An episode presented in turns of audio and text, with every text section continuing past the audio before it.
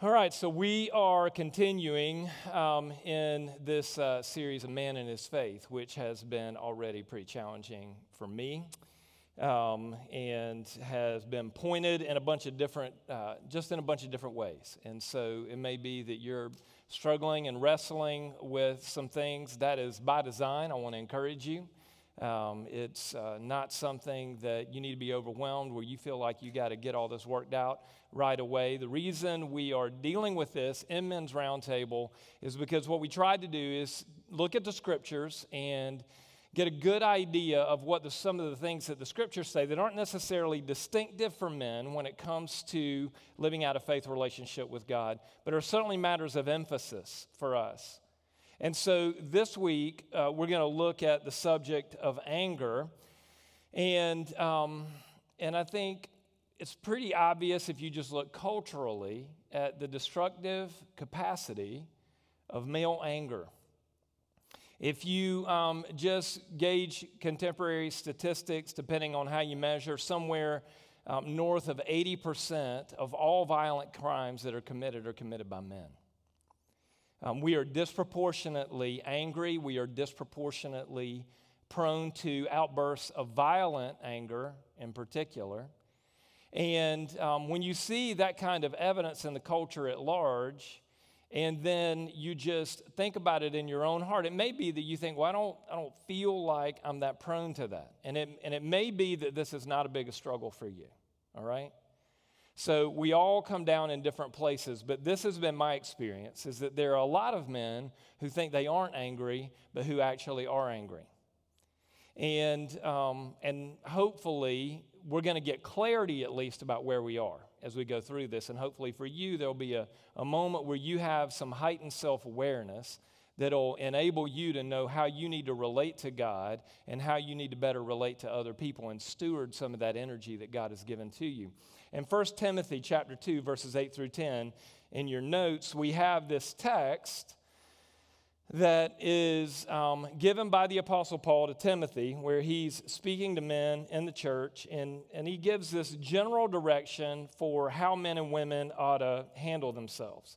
And in 1 timothy chapter 2 verse 8 paul says this in every place of worship so wherever the church is gathered right I want men to pray with holy hands lifted up to God, free from anger and controversy. The, ang- the language there is not being quarrelsome.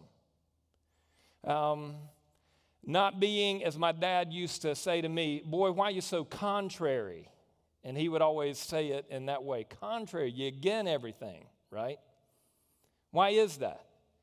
Well, there is this bent that Paul's recognizing here when he wants to summarize how men ought to think. There's a distinctive.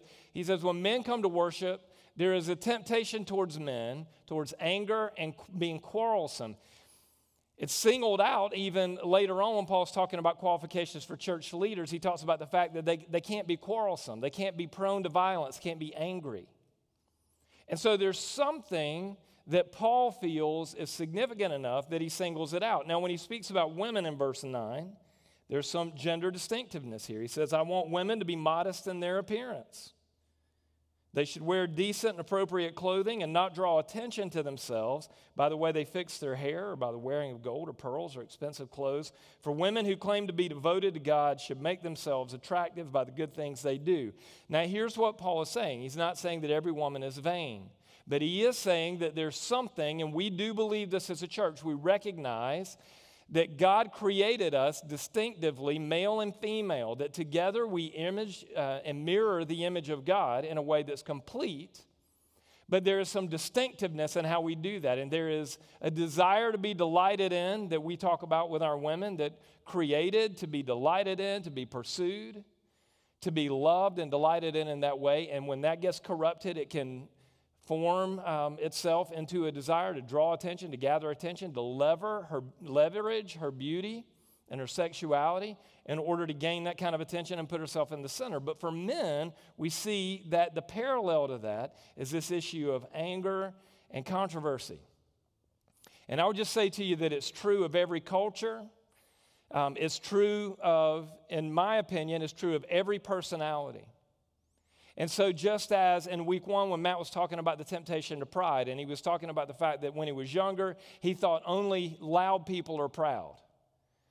But the reality is that pride knows no boundaries and no distinctions of personality. It just manifests itself differently in different personalities. And I would tell you that anger is the same way. And so when we think about it, I've got a slide for you that I just want you to think about that hopefully will be clarifying. I want you to think about a continuum, again, for the point of self awareness, is on the side of seething or explosive. How does anger manifest itself in your life when you deal with it? So, before we dig into it and we really try to understand it, I want you to stop and I want you to think and give some attention to yourself about which end of the continuum do you normally live on? Is anger just kind of a slow simmer for you? Like when you cook your grits, right? I know all of you aren't from the South. But if you cook grits the way they're supposed to be cooked, takes, you know, about 20 minutes or so, 18 to 23 minutes. Um, you cook them slow, you put whatever you want in there, you get them to a rolling boil, and then you just turn the heat down about as low as you can, and you just let them just simmer. It's just a slow gurgle. And it's not real disruptive. It's not something you notice that you hear, but there it is. It's always just going on, a slow simmer. It's a crock pot kind of anger, right? If you're in the kitchen using cooking terminology. Not a, not a raging inferno, not a, lot of, not a lot of heat being given off that everybody notices it, that it's a real disruptive thing, but it's just kind of always going there. There are men who are dealing with anger that's like that. They're just kind of constantly contrary, quarrelsome. It's just a subtext of their lives. And they wear you down, and the people who have to deal with them all the time feel that. And it doesn't feel like abuse, but it's very real and it's super destructive. And especially over the long term in a family and in relationships with people that you're close to, it's toxic. And so that's one end of the continuum is this idea of being seething. The other end of the continuum is normally it's, it's easy to identify the man who's explosive. But I think the thing that you got to determine in your heart and in your mind is do I simmer or do I explode? Which one is it?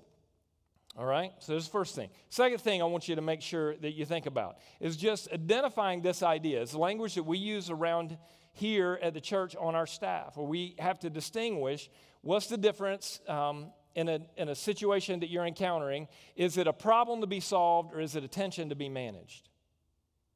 And what we find a lot of times is that we're trying to solve a problem and we're putting a lot of effort towards a, thinking that something is a problem that we're going to solve. We're going to box it up, we're going to put it away, and we're going to make it go away when in reality it's just an ongoing tension that we have to manage. And this is what i would say to you is that dealing with the issue of anger is not so much a problem to be solved as it is a tension to be managed.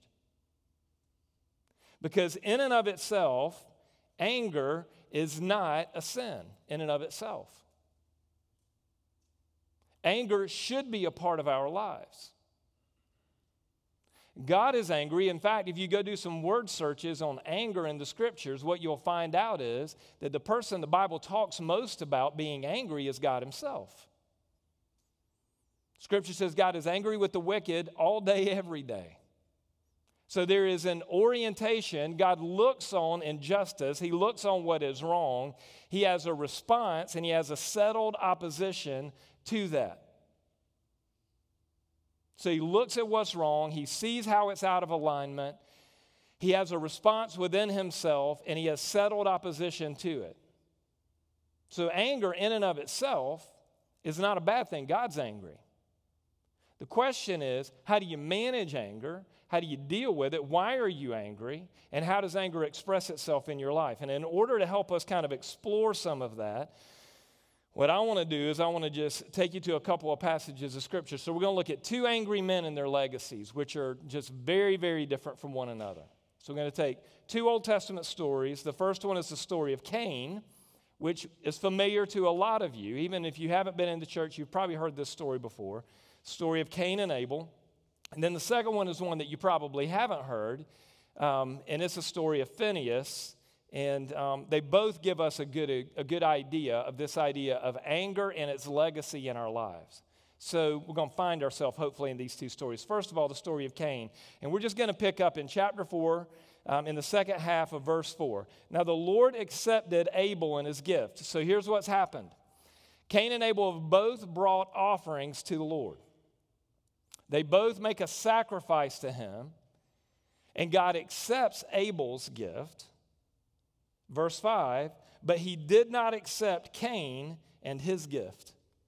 And then Cain became very angry, and he looked dejected. He was downcast, his countenance was fallen.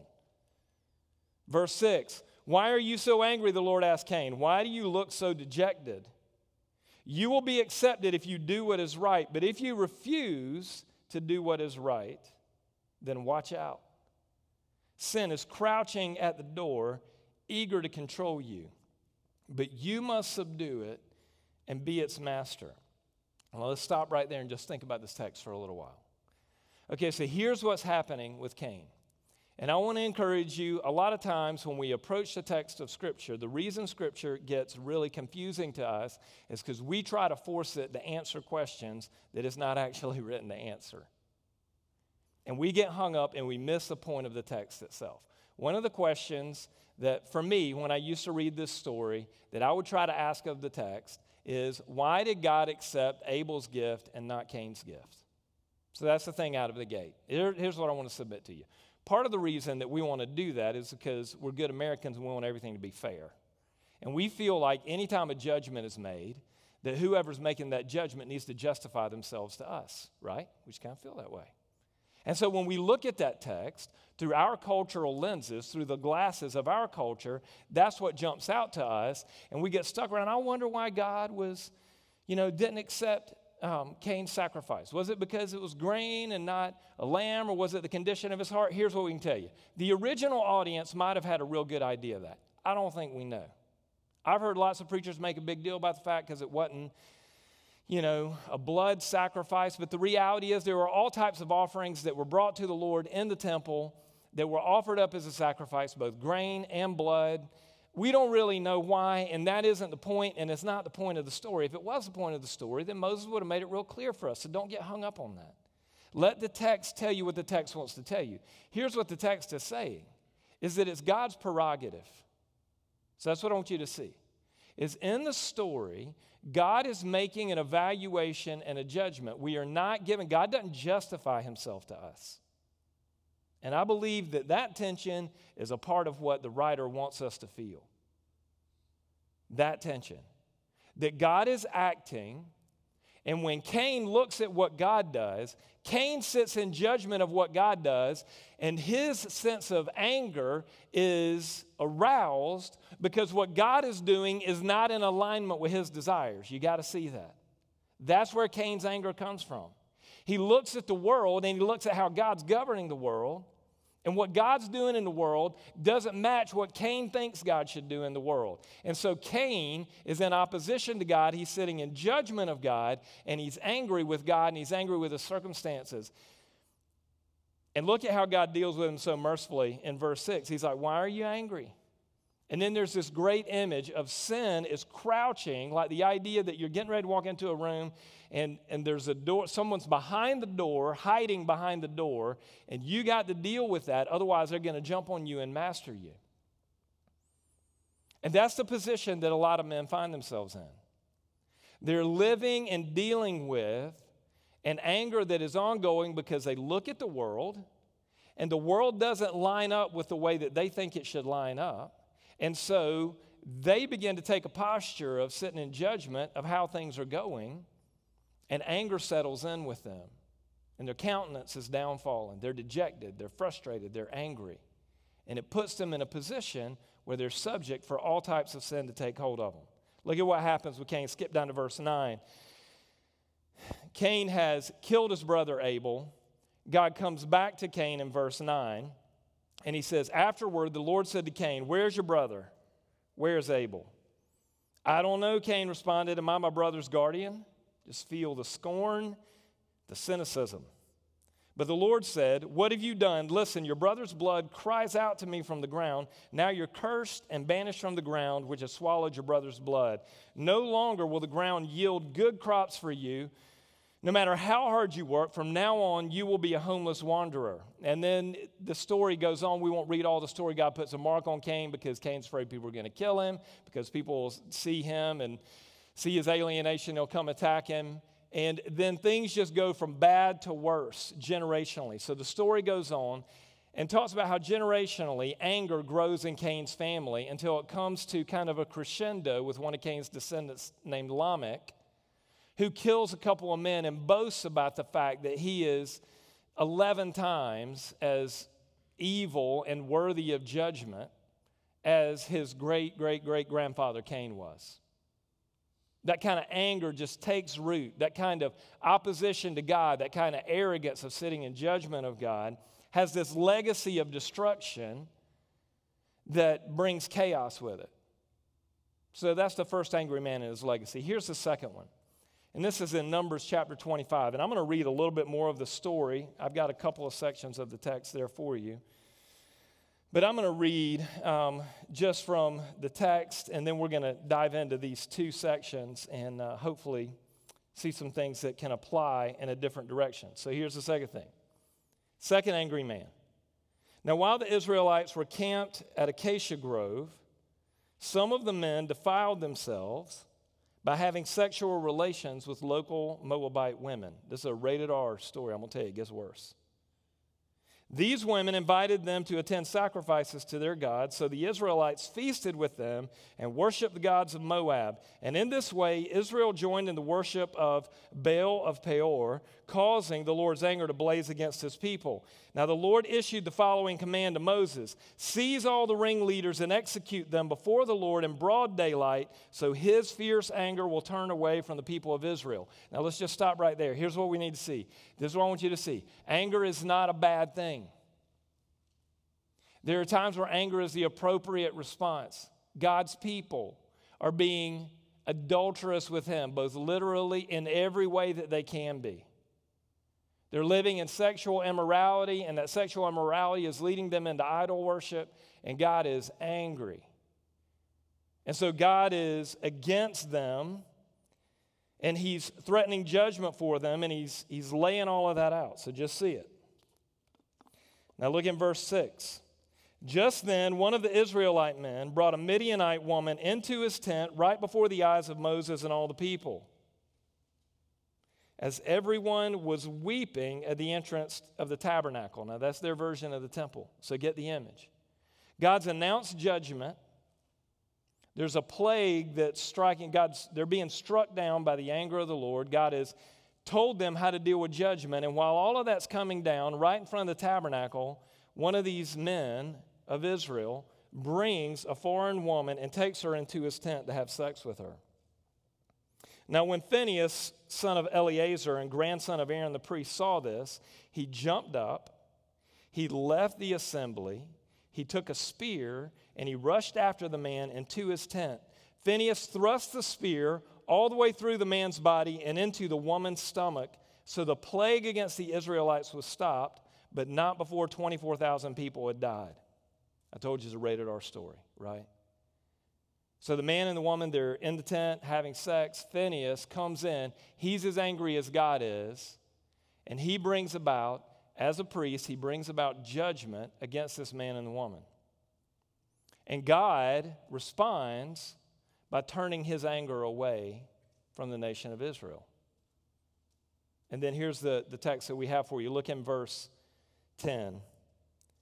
Then the Lord said to Moses, Phinehas, this is God's commentary on what's happened. Phinehas, the son of Eleazar and grandson of Aaron the priest, has turned my anger away from the Israelites by being as zealous among them as I was. So I stopped destroying all of Israel as I intended to do in my zealous anger. Now tell, now tell him, tell Phinehas, that I am making my special covenant of peace with his descendants, a permanent right to the priesthood and I give him and his descendants a permanent right to the priesthood. For in his zeal for me, his God, he purified the people of Israel, making them right with me. Now, you, you can't have as, as different an example. And this is, this is troubling for modern ears.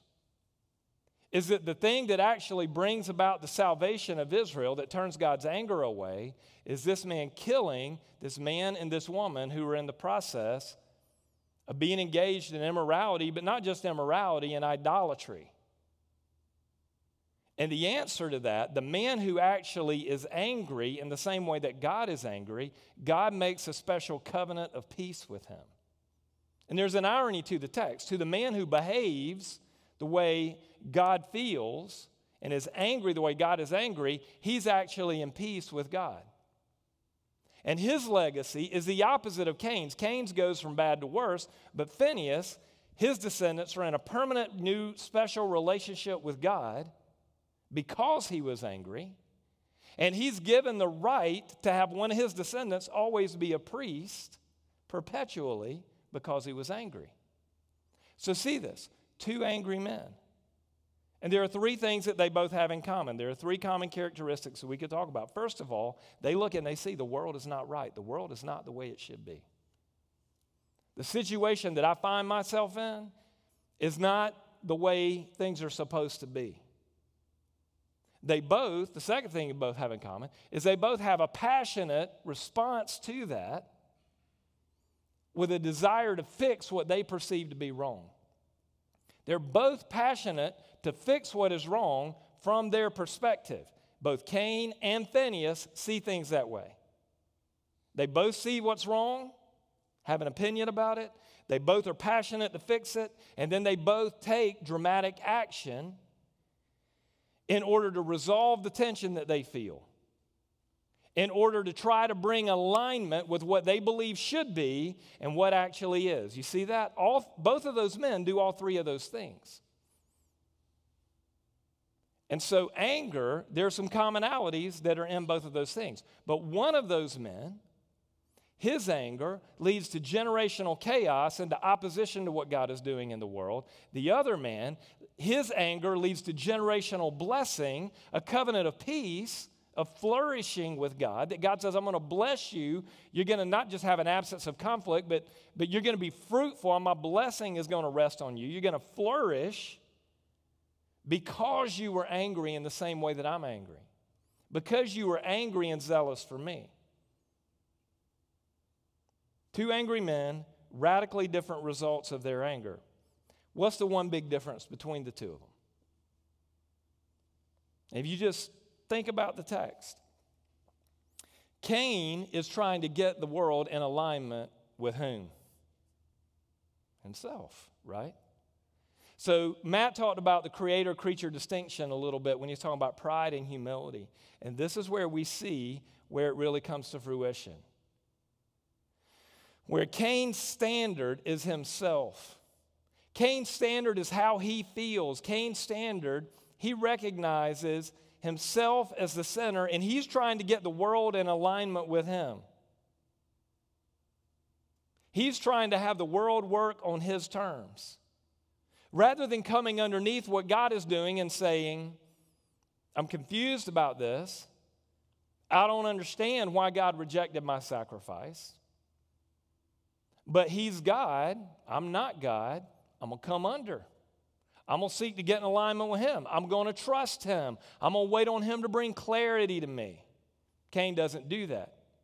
Cain tries to impose his will and bring alignment by imposing his will. Phineas, on the other hand, rather than living in fear of man and what's going on all around him and doing what everyone else is doing, Phineas is bold and takes up the cause of the Lord and he gets himself in alignment with how God feels, even though it would be really dangerous to do that, even though there'd be a lot of opposition to do that.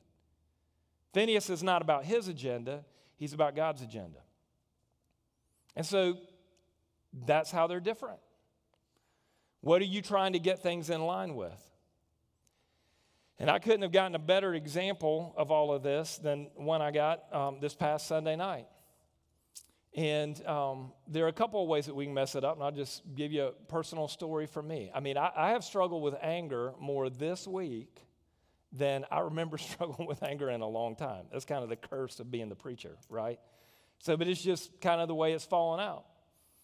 And I had a sense of God's presence with me this past weekend and just, I mean, really felt like a Christian. I don't always feel like a Christian, right? There are a lot of times I tell myself I'm a Christian, I read the scripture, I hope in Christ, but I don't always feel like it. I mean, I really felt like a Christian. I felt great. And felt like God was with me and helped me while I was going through the weekend and got through preaching my sermons and finished up on Saturday on Sunday night and got home, got back to my house and had a friend there and we were going to um, watch uh, playoff baseball together, one of my favorite things to do. And then uh, my wife called me and said some people were coming over to our house to move some furniture that she had sold. And um, suddenly I thought of all the reasons why she was evil and inconsiderate. And she asked me if I would manage the dumb teenagers who were coming over to my house to move furniture for her. And I was like, hey, babe, this is your deal. This ain't really my deal. I've been preaching the word of the Lord I've been serving God's people. I'm tired. I'm watching baseball. I got a buddy over here. I'm not really into moving furniture. You can have all that when you get home. It went from bad to worse from there. Because what happened is my own sense of entitlement, my own sense of expectation around something really small, it turned into this huge conflagration. And what was just, you know, no evil on her part, just not really thinking through a handful of things suddenly became this big sin against God and humanity and a failure of hers as a wife. And I mean, it went on and on and on. And it was on me before I knew anything about it. It seized me. And then I was trying to get it off of me. You ever get in that situation? Where then you know that the way you feel is wrong, but that passion has seized hold of you, right? And now you're trying to get it off of you trying to get away from it. And it wasn't easy to get away from. Cost us that entire evening, the next morning. It was burdensome just trying to work my way back through it. Now, let me tell you, there are a couple of ways that you can do great damage. And one of them is the way in which I just described. Is that that kind of simple anger of Cain where you sit in judgment of how the world is going, and in back of that, there's a sitting in judgment of the sovereign Lord. And this is what I would say is that a lot of us, regardless of whether we're explosive in the moment or whether we're just simmering, we've got this kind of settled anger that's just low grade about some things that are going on in our life where we look at them and we think they're not right and we're sitting in judgment of God about all of those things. And it seized hold of us and we can't get it off of us and it's doing damage to us every day because we're like Cain and we're not letting God have his way. But then there are others of us and I think this is really important for us to make sure we get, who are um, angry, who are not angry. And we're, we're doing damage because we're not angry.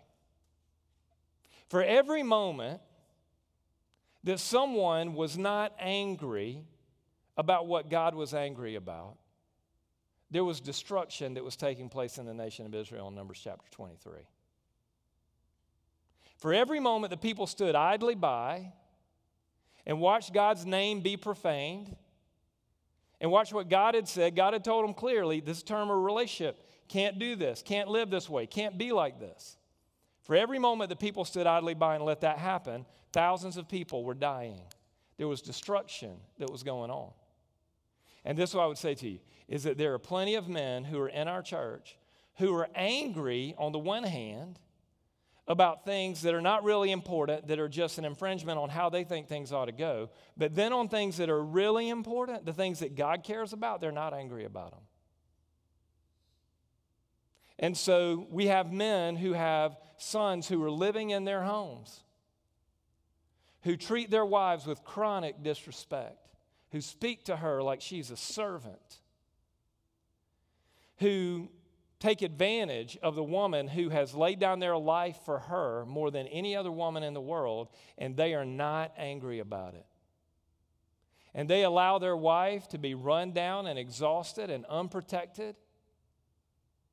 And as a result of that, she turns into being nagging and she gets frustrated. And then he stands apart from her with the children and he throws her under the bus. He's like, Well, I mean, you know how your mom is.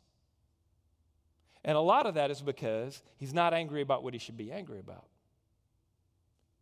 because he's not taking a stand against the injustices there. He doesn't see that kind of disrespect in this, because it's not getting on him, it's getting on her. He's not protective. He's not taking responsibility for that. He's being passive. He's allowing all that to happen. And here's what he's doing he's condemning his son or he's condemning his daughter because he's allowing them to sin against God, and God is angry with that sin.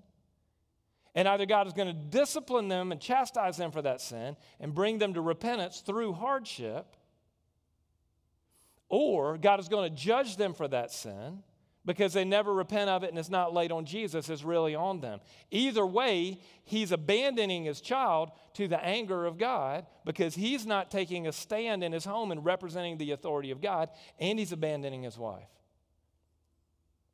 And either one of those will bring dramatic consequences into a man's life and into the lives of those that God has entrusted to him. And so, again, let's go back. It's not a question of whether or not we should be angry. It's a question of whether or not our anger is appropriate, whether our anger mirrors the anger of God, whether we're being men who take responsibility for being angry in the God, ways that God calls us to be angry. Let me give you four biblical texts that ought to give structure, boundaries, and direction to our anger. Here's the first one James chapter 1, verses 19 and 20. You have it for you in your notes. Understand this, my dear brothers and sisters. You must all be quick to listen slow to speak, and slow to get angry. Human anger does not produce the righteousness that God desires. So, this is our first text that helps us get a picture of kind of how anger ought to function. And there are a couple of things that we can say from this. First of all, is that anger is not to be explosive, our anger. Okay, so man's anger should not be explosive. That's not the way it needs to work. It doesn't mean that you should never be angry. He says, be slow to get angry. I remember one time I was listening the illustration earlier about the father and a son. My sons had to be, there was just a temptation as they were coming into their oats, beginning to feel some of their power as a man. And my wife would begin to come underneath her as they would begin to assert themselves. And I watched them, and, and sometimes it would dawn on me this is what's happening. And when it would get clear in my head that my son was taking advantage of my wife or he was pushing her around, usually I'd hear it come out of his mouth in some form of disrespect or some form of laziness that dumped on her. And there was a real temptation just to explode in the moment. And what the scriptures have made clear, and I did plenty of that. But what I had to learn is it's not wrong for me to be angry in that. But what I have to do is, I cannot allow that anger to just be explosive. I got to be slow to get angry. It's got to be measured. It's got to be more of a settled opposition than just a hot flare that goes away.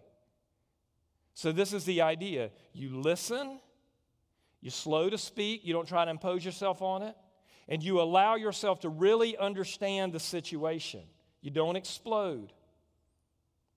And then, if there needs to be some settled opposition, the settled opposition can come then. If there needs to be some action, some action can come then.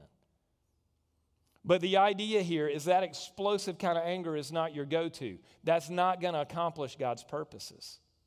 It might make you feel better in a moment and get something off of your chest, but it is not going to bring about the kind of righteous, directional leadership that God desires. It's not going to produce the results that God would want.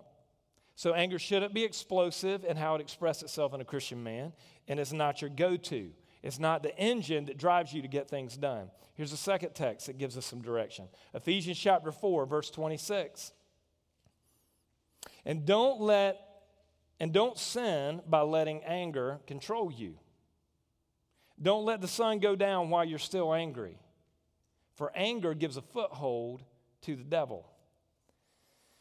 Now, here's, here's one of the things that um, I think we got to make sure we get clear on. Um, that seething and explosive continuum. This is a text that really deals with this idea of seething anger.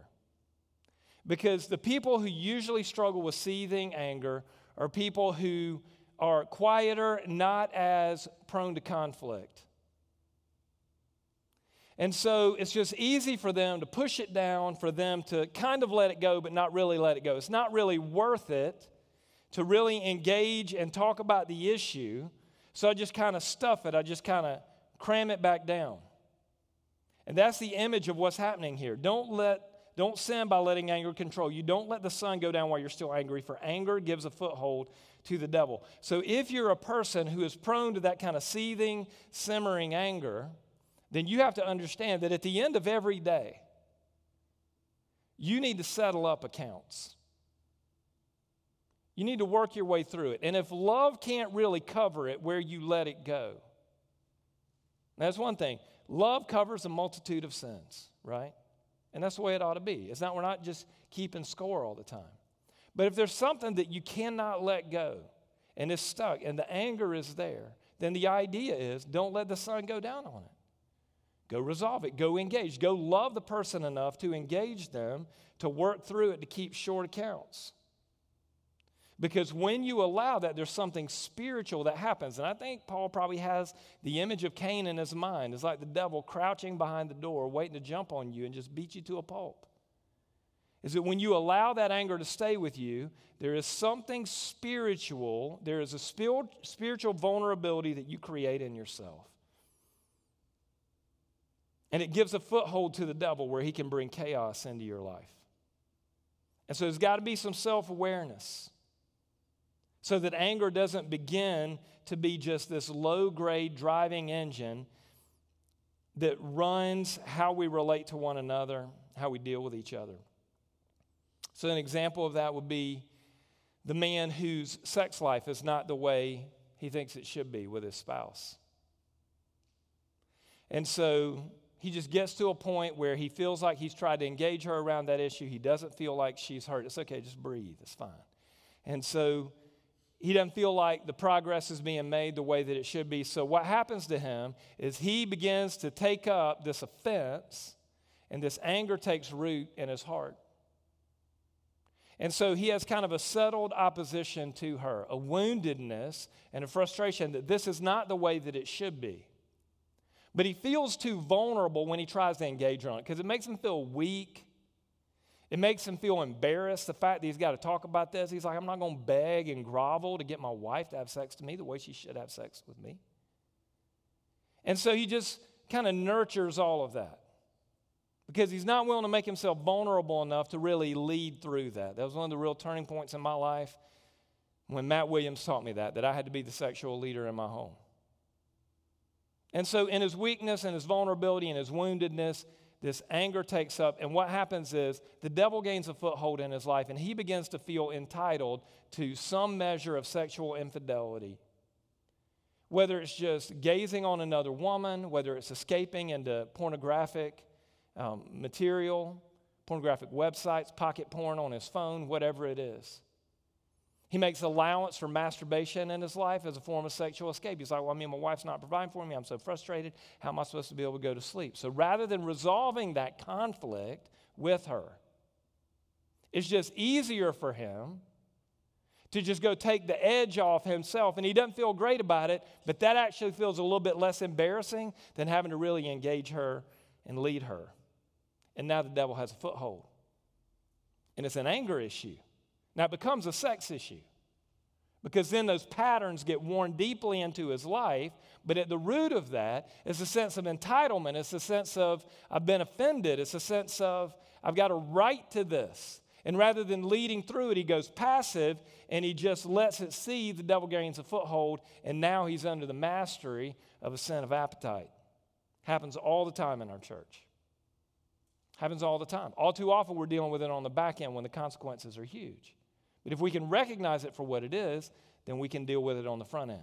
Here's the third thing Psalm chapter 30, verse 4 and 5. This gives some direction to our anger. This is speaking about the Lord. Sing to the Lord, all you godly ones, praise his holy name.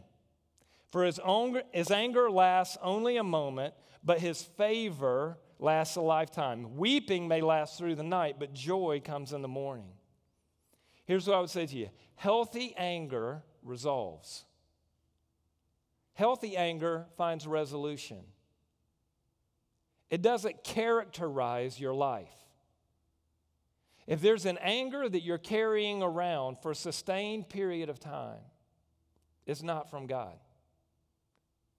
God's not angry. When we talked about God's angry with the wicked all day long, what we're talking about is God's settled opposition. But at the same time, He's causing the sun to rise and set, right? He's being kind, He's being good. And the idea here is in your relationship with God, God's not just constantly pounding you down. He's not constantly frustrated and beating you up. He may be angry with you over something, but it resolves and his favor lasts a lifetime. What characterizes God is his grace. What characterizes God is his favor. That's what we're going to sing about in all eternity. And so here will be the question for you. Is for the people who are closest to you, what would they say characterizes you? There may be some relationships that you've lost with people that, that would be bad to go ask them. Say, hey, what happened in our relationship? What characterizes, how would they characterize your anger? Does it, is it something that resolves in a healthy way and lasts a moment and then resolves into favor that lasts a lifetime? That's a model for us. It ought to give direction. If that's not happening with you, then something is not right. Somewhere, your anger is not right. You may not be able to see it clearly, but it's not right. And you got work to do on it. And then here's uh, the last text for us Romans chapter 12, verse 19. Dear friends, never take revenge. Leave that to the righteous anger of God. For the scriptures say, I will take revenge, I will pay them back, says the Lord. Now, this is a, this is a really helpful promise. I, I got John Piper helped me get really clear on this. He's a was a pastor for a long time. He wrote a book called Faith and Future Grace, where he has a chapter in there on how understanding this promise can free you from bitterness, which is that kind of seething anger and opposition that sets up in your heart and just really begins to wrap its way around your heart. Because here's the thing for some of you, I mean, some of us, most of what we're dealing with is just managing temper, managing our expectations, and all of that. But then if you live long enough, people are going to give you some real offenses. There, there are people who, if you say their name, like my right eye twitches, it just kind of flutters. And I, it's involuntary. I can't really take my knuckle twitch. There, there are people whose names can be spoken in a meeting or somewhere, and like I have to get up and walk around a little bit.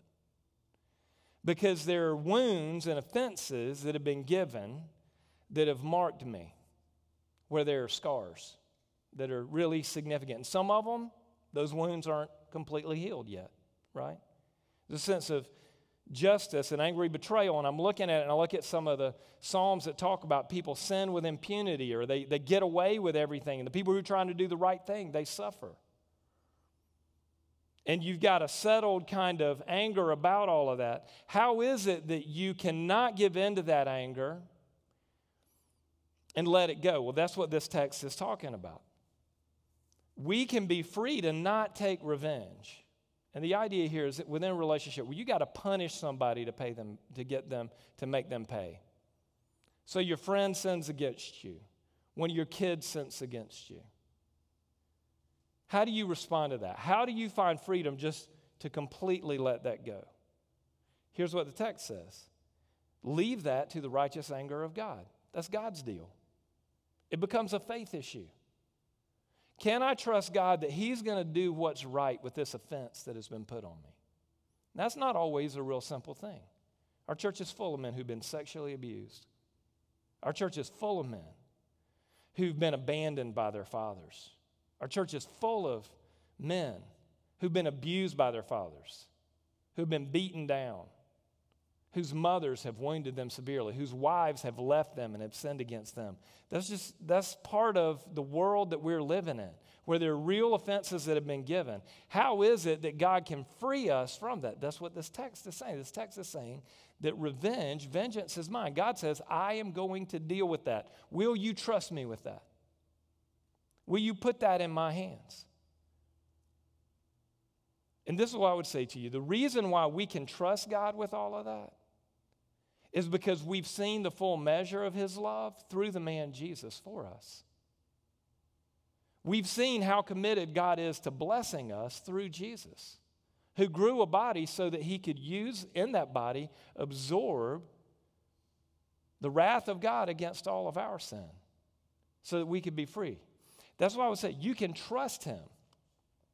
And that's the only way that ultimately we're going to get free. Is the only way that a man who's prone towards explosion and prone towards seething is ever going to really be able to let it go and let that anger resolve so that he can live a life of giving favor to other people as if at the end of the day, it's not that if he just says none of these offenses really matter, because they do matter. They're real sins, they're real offenses. But it's not our job to deal with it, it's God's job to deal with it. And we can trust him because we see how he deals with sin through Jesus on the cross. Are we going to go to our groups and discuss some of this? We got some questions for you. Let me pray for you. Father in heaven, I pray that you would dismiss these men with your presence, that you would open up a pathway for real fellowship, for communion with them. I pray you'd help us to find ourselves and where we struggle, and help us to find our hope. Um, not in getting things in alignment with what we think they should be, but in trusting that you are ultimately going to bring all things in alignment with exactly how they should be, according to your righteous character. And Lord, for men who have suffered real offenses and who are devastated and wounded by those things, I pray that you would help us to be a community of brothers who can come around one another and help each other find faith to lay down our own need for vengeance because we trust you that you'll handle it. And we trust that you love us, and so we can commit ourselves and find freedom in Christ, the righteous judge. We pray in his name. Amen.